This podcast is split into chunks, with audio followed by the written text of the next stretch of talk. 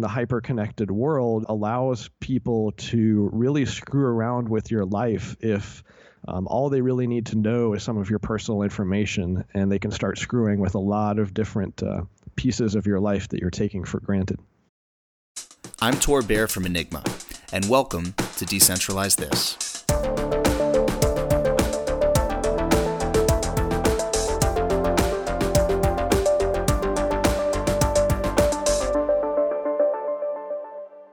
Hello, hello, and welcome to another episode of Decentralize This, presented by Enigma. I'm Tor Bair, I'm the head of growth for Enigma, and on today's episode, I am speaking with Jameson Lopp. Jameson is an experienced engineer. He's been working full time in the Bitcoin and cryptocurrency space since 2015, and he's contributed to a number of different projects. He's currently the CTO of Casa, which builds best in class key management solutions, as well as Casa Node, which is a Bitcoin and Lightning node that can be used in your home. He's also the creator of Statoshi, a fork of Bitcoin Core that aims to analyze statistics of Bitcoin nodes. Jameson writes very frequently on Bitcoin, on personal privacy, security, and a lot of other topics.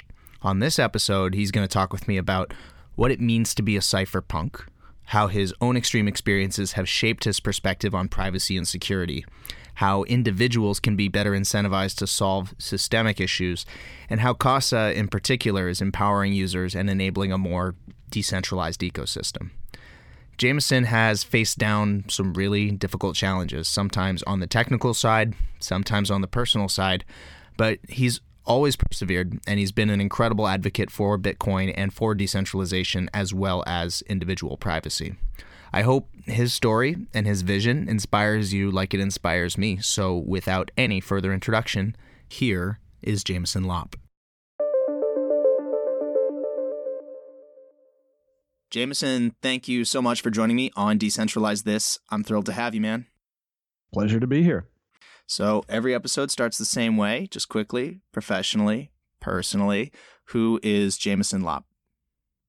Well, I am a computer science guy, a technologist who got interested in Bitcoin a number of years ago, started some projects of my own to try to better understand it, and eventually found myself working on private key security full time uh, for BitGo did that for about three years and now am doing a similar thing, but even more broadly trying to increase personal sovereignty for people who are operating in this space at a company called Casa, where I am the CTO working on managing a number of different initiatives where we're trying to find the the parts of the ecosystem where there's a lot of potential, but it's still too technically complicated for most people to fully realize this thing that Bitcoin and, and public permissionless crypto has offered to the world.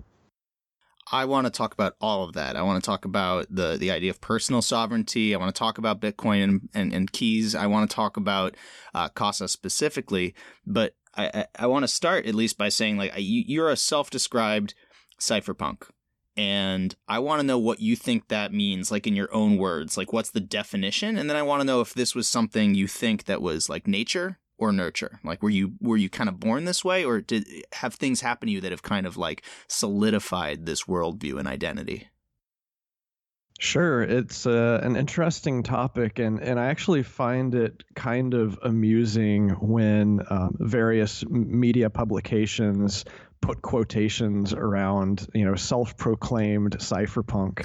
I've actually spoken about this a little bit um, because uh, there is no uh, set of credentials for being a cypherpunk. You do have to self-proclaim that this is a uh, philosophy that you believe in because a cypherpunk is just someone who advocates for privacy enhancing technologies because they believe that greater adoption of privacy enhancing technologies will lead to social change that will make the world a better place for people.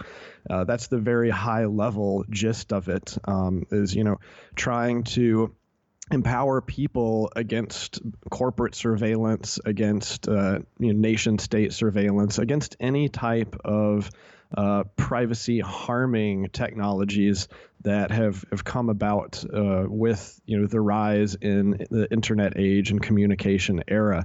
It's um, it's been very very easy for us to give up our privacy in return for some convenience. And so it's a very difficult thing to push back against that. Uh, it it requires you know some conscious effort, but also um, there are cypherpunks out there who are trying to make technologies that are more user friendly so that we can hopefully move towards a world where privacy is the default rather than the exception.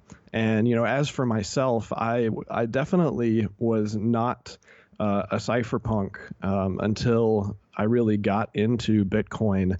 In fact, I was kind of an anti-cypherpunk. Uh, mm. as, as much as I hate to admit it, um, the first eight years of my career, I worked for an online marketing company.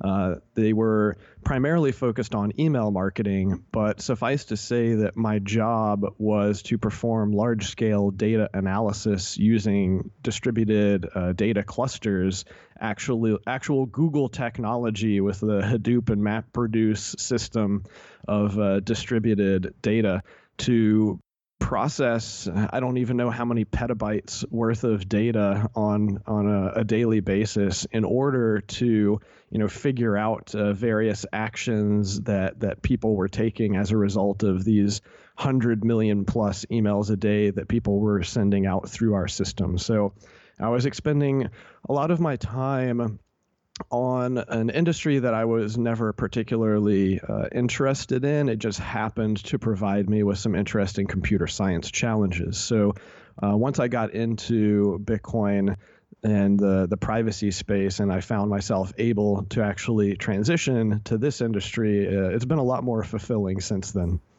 It's incredible to see the journey of people who worked in these, you know, legacy spaces because that's all there was, right? There wasn't a Bitcoin space to discover. It had to be made. And so many of the people who are behind so many of these high profile projects like, like Casa is now, you know, they've gone through these sort of similar transitions where the reason they're working so hard on the solutions is because they deeply understand the problems, having not necessarily caused them, um, but, you know, they, they certainly were part of the system that perpetuated them. And for a lot of people, it seems like that was a big piece of the journey is being so close to the problem that they they felt even more compelled uh, to seek out the solutions, and Bitcoin provided a path for them to do so. Yeah, I mean, I think that it's a lot more interesting to be around people who are more ideologically motivated than necessarily financially motivated. It's um, it's it's especially important for this type of nascent space that goes through uh, so many volatile hype cycles. Is mm-hmm. that you know if if if most of us were here just because we, we thought we could make a quick buck, then we would probably give up, uh, you know, after a 90 plus percent downturn. And, and it seems like uh, crypto is dead and everybody is, is tired of talking about it. But uh, it's, it, it's the ideological motivation that gives us the drive to push through the, uh, the volatile swings. Yeah, I, I, I love that in a space that's trying to decentralize trust, it seems like so much of what gets built is the result of this trust that people do have in the motivations of people who have been in the space for years and who have weathered some of these, you know, market downturns and stayed committed to the core principles behind their project. And for somebody like you who's worked on multiple projects, all connected, I think, by this same cypherpunk ideology, I think it's fair to say that n- nobody really questions your commitment to the space and to the and to the technologies at this point. Just the trolls on Twitter. Yeah, I, have met some, and and that's and that's fair to say. But let's let's talk a little bit about that. So, you you have been, you know, the victim of some some really some really vicious stuff. And and it's coming into the news cycle again you know people who have been doxxed or harassed and all these other things. It's it's a it's a symptom i guess of of the age that we find ourselves in this hyper connected age. And mm-hmm. we're all potential victims in this case. You know, I, so I want to talk about a piece you wrote. Uh, it was a great piece. It's so long, but so good. Uh, a modest privacy protection proposal from last year, and it was full of actionable, you know, calls to action, very thorough. What made you decide to write that piece at that time about personal privacy and steps we can all take to protect ourselves? Uh, well, I refuse to be a victim. That that's pretty much what it comes down to. I mean, um, after the incident when my whole neighborhood got shut down by police, and uh, it actually went about as well as it could have. Uh, it could have ended a lot worse for sure. Um, and I talk about that in uh, another. Uh, blog post where I basically um, go through all the details of what happened that day. But um, I realize that there is this uh, imbalance. It, it's it's the the result of the internet age and people being able to you know communicate anonymously with law enforcement, uh, at least in the United States. People are able to expend a very large amount of public resources and basically direct it as an attack at other people simply by saying the right things. Mm. You hmm. know, simply by using trigger words like a hostage or bomb or gun or, or what have you. And and if they hit the right trigger words, then they're basically uh, performing a successful social engineering attack on our law enforcement departments, which have opened themselves up to this type of social engineering attack.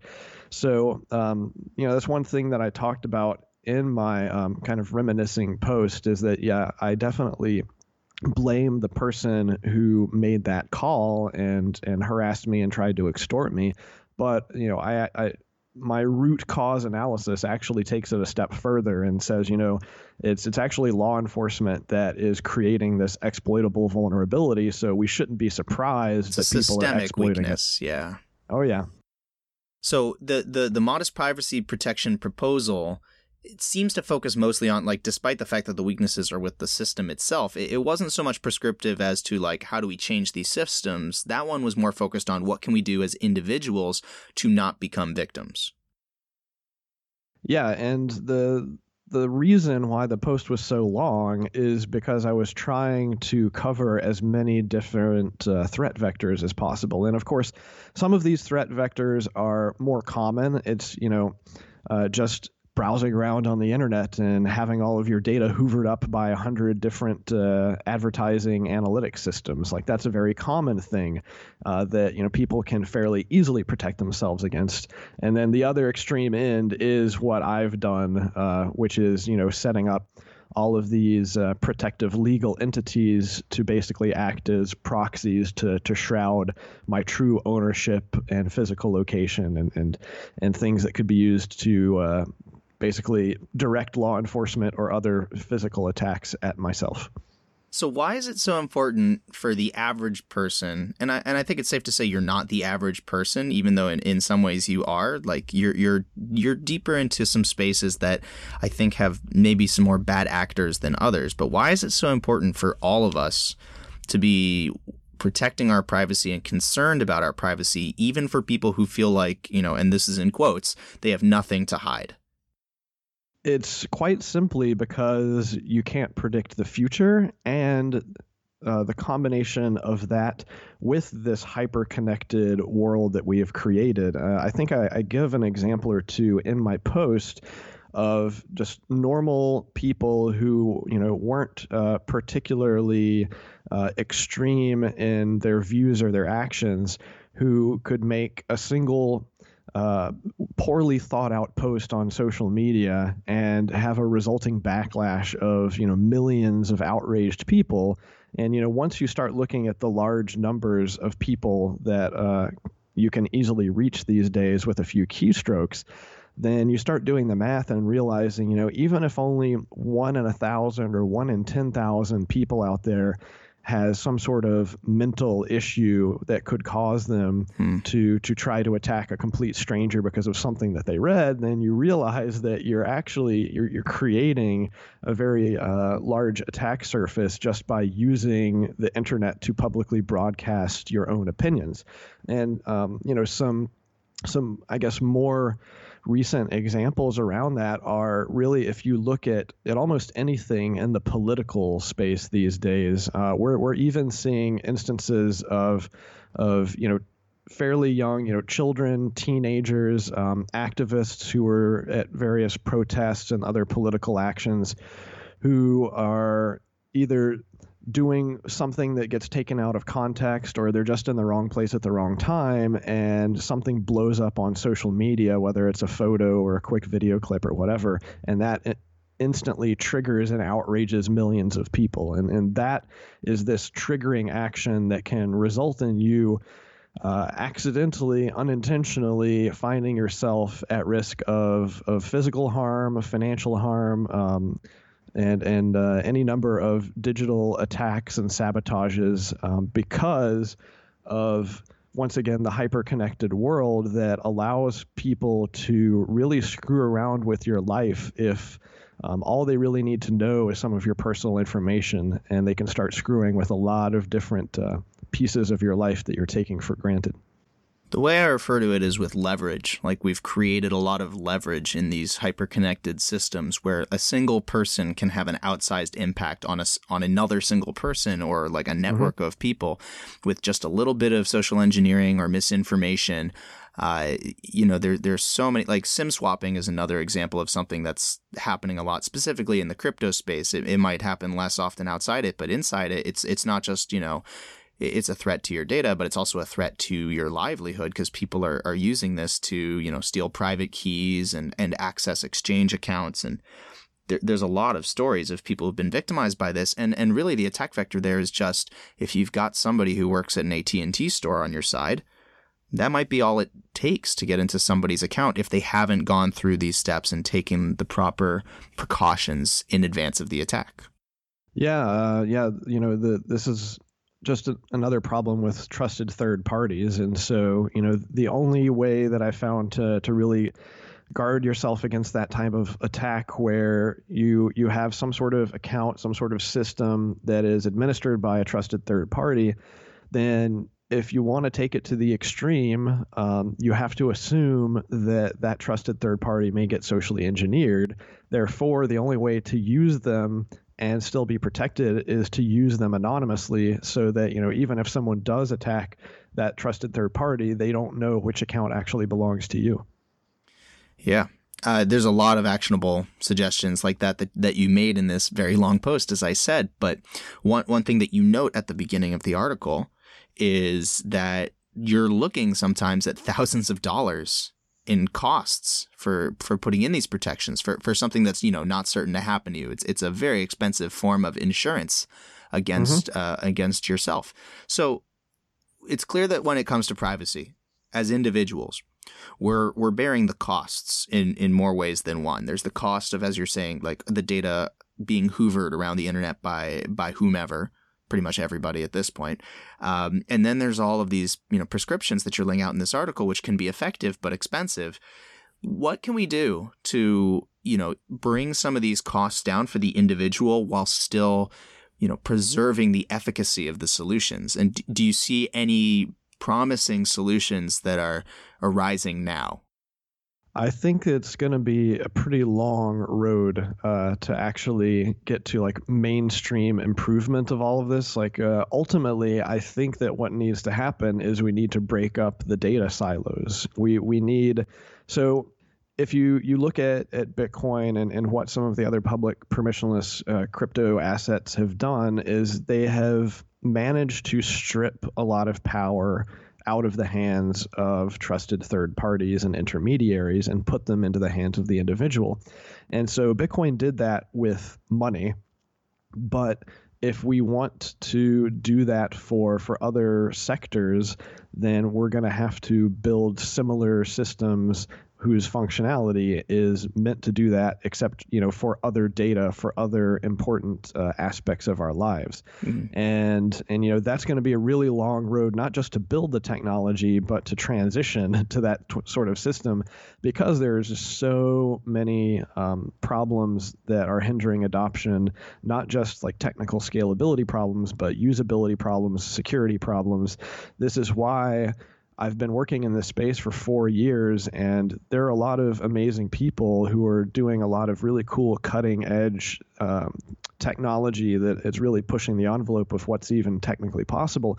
But I'm still sitting here after four years just doing private key security and management because I think that this is a fundamental problem that has not really been fully solved in a way that uh, is usable for the average person. Yeah, uh, I mean, a big focus of our project, right, like at Enigma, is is this whole data privacy issue and building the technologies around it. But the point of having a podcast, the point of having this opportunity, is to kind of tell this story about how hard it actually is to make this stuff get mainstream adoption, to have it, you know, and that's not just on a cost basis, like making this stuff cost effective for the end user, but just, you know, getting into into the hands of as many people as possible, making it usable and so on. Like that's that is such a a difficult process. And as you said, as we go through these various hype cycles, people not only overestimate the value of some of these technologies, or or maybe they overestimate the speculative value of these technologies, and they're underestimating the amount of time it takes to build things the right way, things that, you know, don't have so many attack vectors, thing, things that work right? And it's like such a crazy position to say, like, I want these things faster when all that's going to do is make them less secure. Well, there's also there's this fundamental problem that well, we're we're trying to solve systemic issues. Right. And it's really hard to sell an individual user on solving a systemic issue. You know, whether that's, you know, solving money by, you know, creating sound digital money or whether it's by, you know, solving ownership of various data so that they don't have to keep it in the cloud. And and that's because a, a lot of the time when these things fail, you know, it's somebody else who gets hurt. Um, it's it's almost like it's it's hard to sell someone on it unless you're fear mongering and you you don't really want to take that type of approach when it comes to like sales and marketing. Not generally, but if the problem is terrifying enough, you know, it's really sometimes hard to avoid, right? Like it, it, in the sense that I'm I'm not going to go down this road very far, but you know, in the sense of like mm-hmm. climate change, if you if you want people to act on a systemic issue, you know, sometimes you have to talk about the catastrophic potential of ignoring it less so than about like the incremental gains to be made for the individual by you know putting some of their own resources toward the solution. It is we are facing, I would I would say, some real existential threats based on the erosion of privacy. Uh, but also just based on, like you're saying, these these systems that people are learning to exploit in a in a systemic way. So, what what do you think is the role of the people who do create and maintain all these systems that we use. And this could be anyone, right? What's the role of technologists building these systems? What's the role of business people marketing these systems? And and what is going to end up being the role of people in government who are designing and enforcing these systems? You know, like who fixes the police? That's yeah, that is um a very you know broad and hard to to forecast type of, of issue. I mean the usually when when we start getting towards that type of um, discussion, um, I've had this conversation with a, a few different people about uh, you know crypto anarchy and you know sort of my uh, beliefs and my goal of you know how we can use this technology to create a more voluntary society. Mm-hmm. Um, because because basically I I see that uh, various social services and and goods that are provided by nation states technically uh, there's no reason why pretty much all of them can't be privatized. But there's a huge gap between how we get from you know this hierarchical command and control structure that has been built up over millennia uh, to a, a more sovereign structure where you can actually manage these uh, goods and services that you want yourself. Um, it's because what what governments have done is they have offloaded uh, quite a substantial amount of cognitive load from the individual to have to worry about those things. So the individual they just have to pay their taxes and you know follow the guidelines that the government imposes upon them and they get all of these services in return. But if we're going to move to a system where uh, you're really only paying for things that you want to use that you're interested in now you have a huge coordination problem and that's one of the areas that i think this type of technology needs to be built up in order to to help people with that otherwise you know there's going to be too much uh, work for people to to find much value in it so the, i mean there's a lot that needs to be done um, in order to to make this uh, these you know solutions actually attractive to people because you know people are lazy. Um, if if it if it involves much more effort on their part, then uh, they're they're more likely to stick with whatever the incumbent thing is, even if there's a lot of good reasons of why the incumbent thing is harmful to them in various ways. Yeah, there's substantial switching costs, and, and I guess one of the you know the cost to all of this is the is the risk that you try to change things and you make them much worse in the meantime. And I, I guess one of my personal worries is that we get to these tipping points along the way as we're transitioning from from as you're saying this very hierarchical world to a more decentralized self-sovereign world and along the way we do something that actually tips us all into total anarchy and mm. and everything breaks is that is that a concern that that you have or is it like relative to your other concerns, it's it seems like a silly thing to worry about. I guess I kind of take a, a somewhat fatalistic view on it. Um, kind of like with the climate change stuff as well, right? Mm-hmm. Is that um, you know we have these very huge problems. Uh, some of them are like tragedy of the commons type of problems, and um, you know, if if humanity can't figure out how to solve it, then humanity deserves to become extinct. Uh, so, you know, from from that standpoint, uh, it is kind of up to all of us. And but I'm I'm generally optimistic that you know even like with with climate change that there are a, a number of technologists that are working on trying to reverse climate change, and you know it may not be as simple as you know we need to all stop using uh, carbon-based fuels you know, within X number of years. Uh, you know, we we may even see some technological breakthroughs that allow us to uh, revert some of the harm that we are doing by being so slow at uh, at uh, switching over to more uh, renewable and uh, eco-friendly type of power sources. So, uh, you know, engineering society, on the other hand, um, I guess I, I also take just more of a, a market-driven approach of like. Uh, ultimately this this is all you know people deciding what it is that they really want like how they want to interact with other humans in their society and so whether that's through governments or through some sort of other technologically uh, constructed mechanism.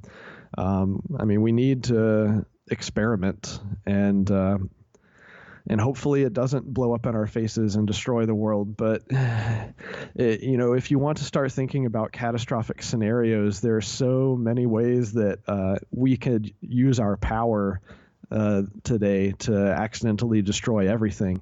You know, not just you know by accidentally uh, creating World War III and a nuclear holocaust, but there's from a technological standpoint so many things that could go wrong with you know for example uh, you know biological engineering creating something that uh, wipes out all of humanity or even nanotechnology um, i would say i'm actually most most afraid of nanotechnology. Have you ever heard of the gray goo scenario? Oh yes, the, and the nanobots. oh yes.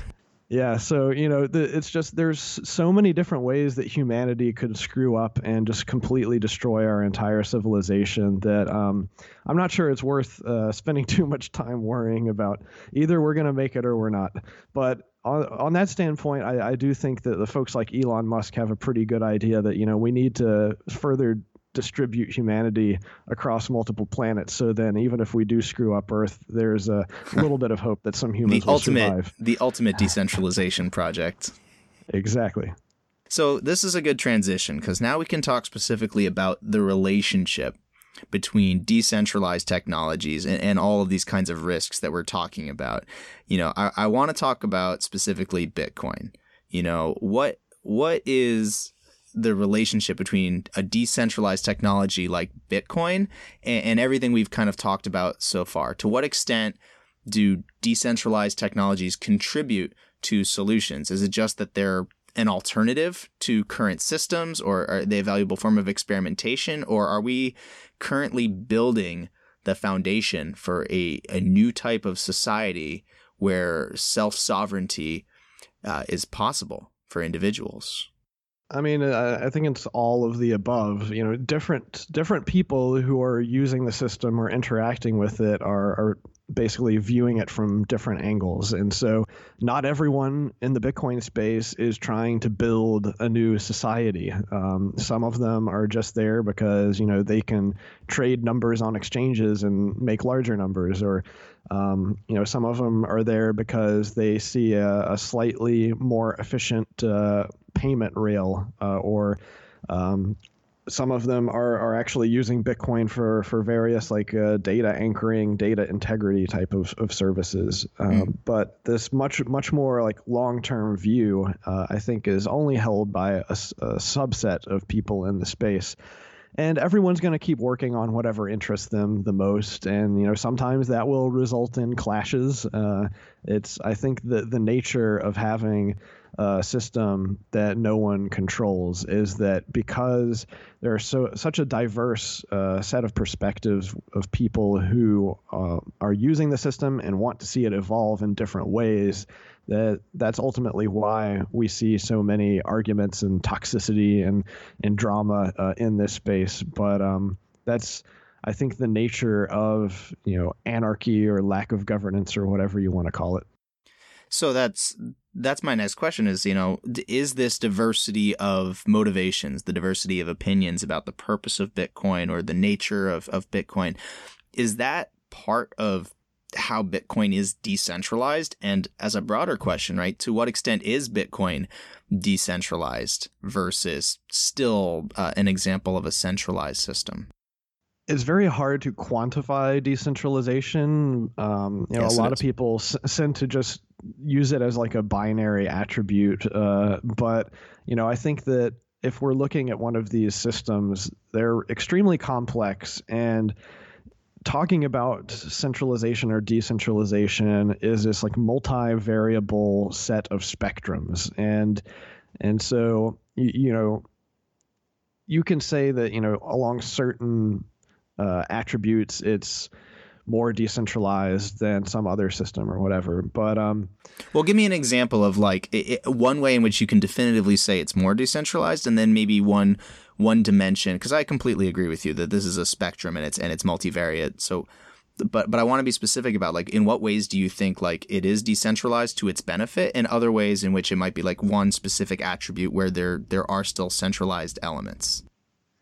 Well, the one of the most decentralized attributes is just the the node ownership, and that is fairly uh, obvious to look at on on various uh, graphs where we can see you know geographic distribution. Um, but of course, even that distribution is it's not you know equal across all com- countries or even like equally distributed across uh, populations or what have you. Sure. But it is certainly uh, decentralized, at least in the sense of like legal jurisdictions, um, which is, I think, one of the most important components if we're talking about uh, general security.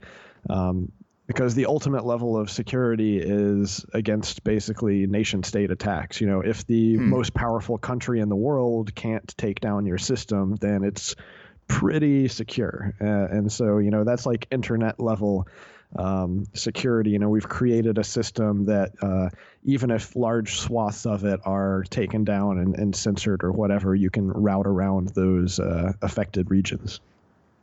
That's a really that's a really interesting perspective, and uh, it sounds like your argument would be that's one of the most important elements of a system to decentralize if you want it to be sustainable, if you want it to be resilient. And and that is, you know, assuming that all of these nodes are individual actors and not coordinated by some central uh, organization. that is, you know, the the important part there. Um, right, but there's mining. So what? So what is a mining pool? Right? Like I, we we don't have to like put value judgments on any of this. It's just like we're describing the structure of a system. We're describing the collective motivations of individual actors and also coalitions of those actors. Yeah, so, you know, from a, a different perspective, uh, one of the more centralized aspects of Bitcoin is the the collection of hash power.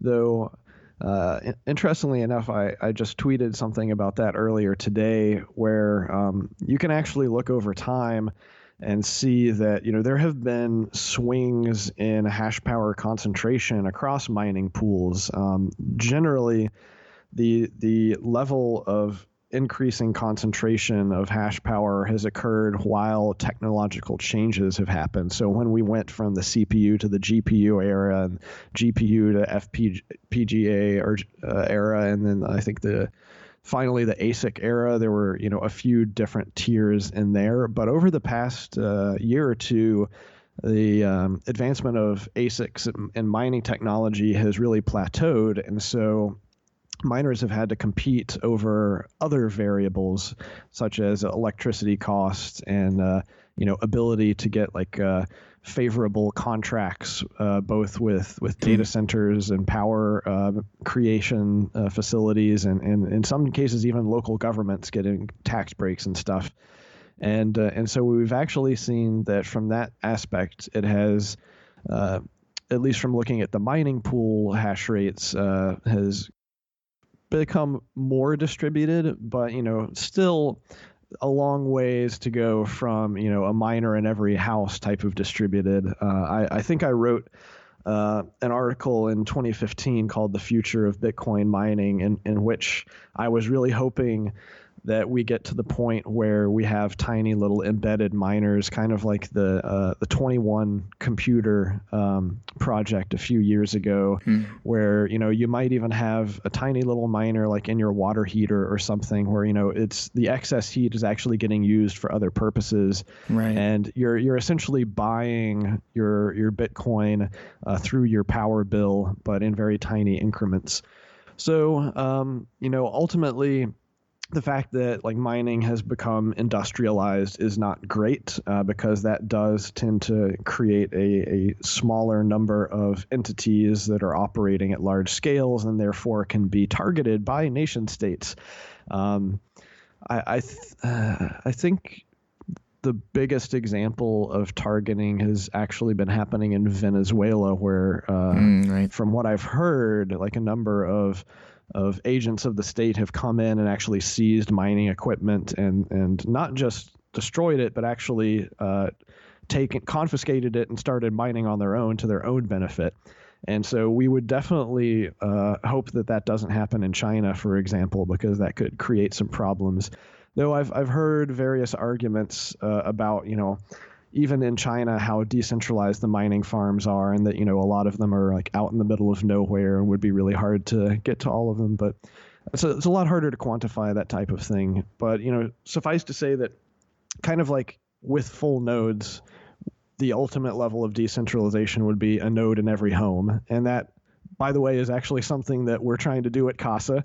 Uh, Aha, the same and here thing we with are. Miners, the same thing with miners is a miner in every home would be the ultimate level of decentralization because ultimately what we're talking about is we want it uh, we want there to be so many doors that quote unquote have to be kicked down that even powerful nation states don't have the manpower to do that.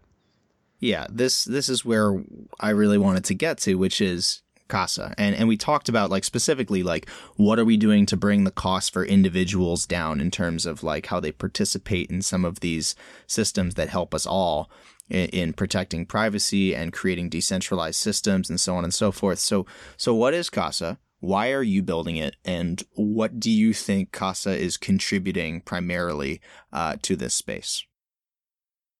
So, our mission at CASA, very broadly, is to help increase personal sovereignty. Mm-hmm. And the first product that we put out was a key management product. It's our Key Master. It's basically a vault, this three of five multi sig product. And it's, um, it's meant to be the most user friendly and most high security uh, cold storage wallet that is available on the market. Now, basically, the way this works is you have an iOS app or an Android app, and so it's it's as simple as using a mobile app, and it visualizes your key set on the app. And when you want to actually interact with your wallet to create a transaction or or you know check the health of your various keys or whatever, then uh, you have to go and find your hardware devices that are used to actually secure the keys and plug them in and uh, you know cryptographically sign messages or transactions.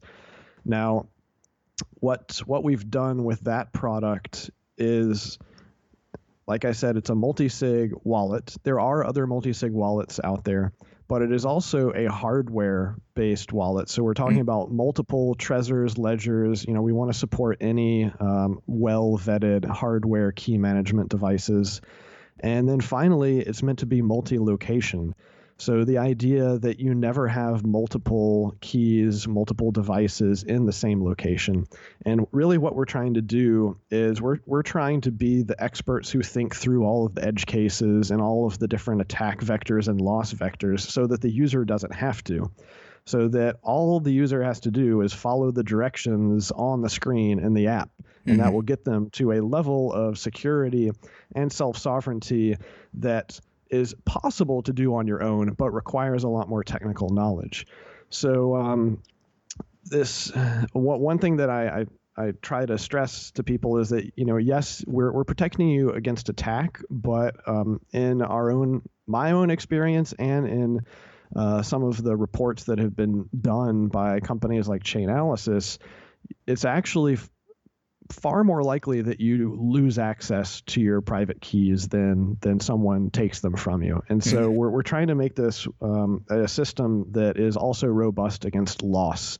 And and one of the ways that we do that is we actually have gotten rid of the need for the user to have the recovery seed phrases.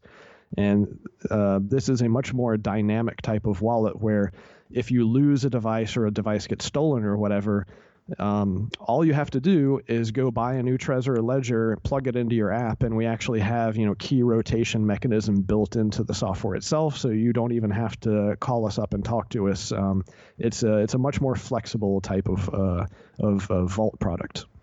It's such an interesting thing to be building for this space, just because like it, it seems I, and, and I want to stress that I don't believe that it is, but it seems contradictory in that you've built a product that's helping people become more self-sovereign as long as, you know, they trust Casa to have told them how to do this all correctly.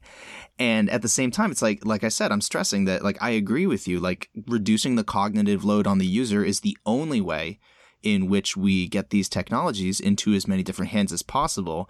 There's just also this other component where, again, there, it, it's not completely trustless. So how, how do you communicate when you're thinking about you're building these products? How do you communicate to the user that, you know, they can trust essentially what you've built? Yeah, so there's multiple parts to this problem. And you know, ultimately, what we are aiming to be is a, a service provider and a support provider. Um, mm-hmm. You know, we we are making this software available to our clients, um, but it's not just the software. We're also bundling in uh, almost like concierge level service, where you have a, a personal account manager who is available for you to call at any time. But from the trust aspect, um, there are multiple components where, for example, one one important thing is that we are not creating our own hardware key management devices. We are using um, other common off-the-shelf ones like Trezor and Ledger, and so we are at least distributing the trust around. So, you know, when you you set up a Vault uh, wallet with us, we recommend that you know you get a, a Ledger Nano S, a Trezor Model One, and a Trezor Model T. Um, it's things like that to reduce any single point of failure and further distribute trust across multiple uh, reputable brands and entities, so that you know, like you said, it's not trustless but we're minimizing trust as much as possible. And then we we take this trust minimization idea and build it into the app as well, where we're trying to offload as many queries as possible from our server so that it's not a single point of failure.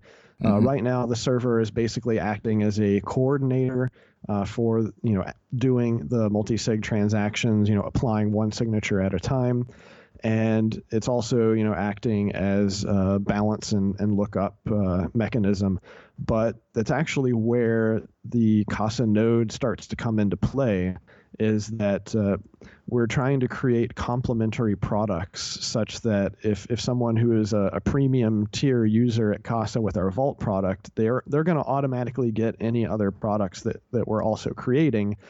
And uh, if you have a node at home, then we're going to support you, you know, pointing your wallet at the node so that you don't even have to trust us for balance and lookup stuff. And uh, ultimately, I also want the node to be able to act as the uh, multi-sig transaction coordinator. But you know, there's a lot of different ways you can you can take this, uh, and ultimately, it's trying to reduce the need for um, our central server uh, as much as possible. And and so at least from the security standpoint, um, you you don't have to trust Casa with regard to keeping your keys safe because we only have one out of the five sets of keys, and we do provide um, when you come on with us as a, a user, we actually provide you with the mechanism for what we call the sovereign recovery process, which is uh, a set of open source software and, and guidelines for how you can completely route around Casa's server and basically um, sweep your wallet and move it uh, to another wallet without ever talking to our servers. This is all so cool man it's just it's so cool to think about like all these things that are being built now and and as a final topic of conversation, you know, it, it sounds like all of these things are going back to, as you said, Casa's mission and maybe your personal mission uh, about increasing this this self sovereignness, like giving users the way that I heard Zooko describe it was consent.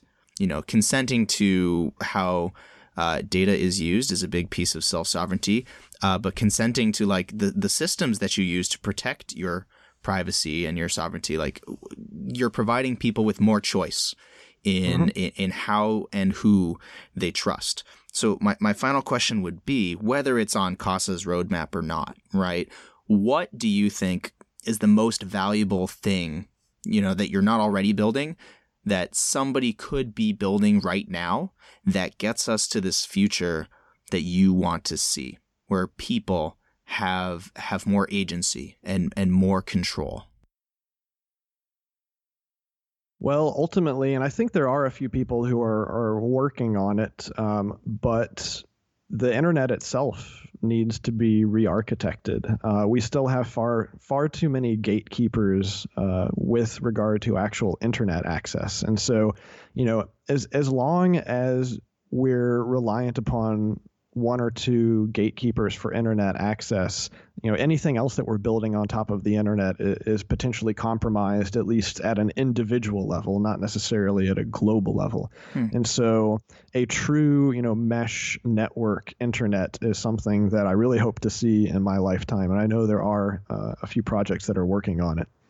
That's really cool. And completely essential. I, I, think it shows that you have a very strong understanding of systems and and how they're layered and how they're interconnected. And you know, it while most people in the space may not agree on what necessarily needs to be built when and how, uh, the one thing everybody kind of agrees on is that the whole thing is very complex, and the worst thing you can do is nothing that we all need to be trying these new technologies. If we if we're not qualified to build them, we at least need to be adopting them and helping test them in the wild so that we can get to this future that you're describing, uh, where you know each of us is safer, has more agency, and and hopefully happier. I, I see the connection, of course, very strongly between in, increasing self sovereignty and just being fully realized, happy individuals that have a real place in the world instead of feeling as though we're just sort of at the mercy of uh, whatever whatever attack vector is in vogue, right? Yeah, and I mean, I consider myself to be very fortunate that, you know, I am well off enough that I can worry about these type of problems. I mean, the vast majority of people out there have many more pressing issues, you know, just, you know, day-to-day survival, you know, paying the bills and all of that that that they're not even thinking about any of, of this stuff because it is the very very bottom of their priority list. So um, you know it's it's, it's great uh, to be able to to even think about these you know somewhat trivial problems. They're somewhat trivial to most people but i think you know from uh, the, the sort of 50000 foot view and over a long enough time frame i think that it will have a very large impact upon society. Well I feel very fortunate that people like yourself are thinking deeply about these issues and, and have the ability to do so and have the ability to build what they want instead of as you were, you know, working for insert email marketing firm here. Um, I'm mm-hmm. I'm glad you've ended up doing what I believe that you and people like you were meant to do, and I'm and I'm glad that you have such an ethical and humble perspective toward the space. So I'm thankful to you for that. Uh, and as ways of closing, uh, can you tell listeners anywhere they might want to go to learn more about you or learn more about Casa, use the technologies? Like, what what's the next step? Yeah, I mean, generally, you know, people are are asking me, you know, how do I know, you know, what I should be investing in in this space or whatnot, and mm. and I almost always say, you know, invest in education. Like, it, don't ask me, you know, what crypto assets you should buy. If you have to ask me, then you shouldn't buy anything at all. Um, so, so that's why I, I have a, a, Bitcoin resources page on my website, which is uh, lopp.net, L-O-P-P.net. And uh, as for Casa, our webpage is keys.casa. That's uh, keys.casa. And um, you know this uh, this space is constantly evolving and it is a full-time job for me to even try to keep up with a small fraction of it anymore. Um, it is it has grown beyond i think the capability of any single one of us to try to keep up with. But you know you and and other people who are trying to distill this information in a podcast is is providing a useful service for a lot of people. Well, I appreciate that, and we do try to bring on a diversity of perspectives. But the one thing we I try to keep in common with my guests is that they are trying to build meaningful solutions to all of these problems that we've described and find ways in which all of these different people, as you said, with different perspectives, different motivations, can collaborate, can work together. And I think the the focus, the shared focus on, at the very least, education and advocacy is is a useful one. You, we can always teach more and learn more. So for all you do there, I thank you. Our listeners thank you as well. I'll add those links to the description of the podcast so they can look into yourself and Casa and all those resources you mentioned. But Jameson, again, thank you so much for joining me. Uh, I look forward to another conversation soon. Thanks for having me.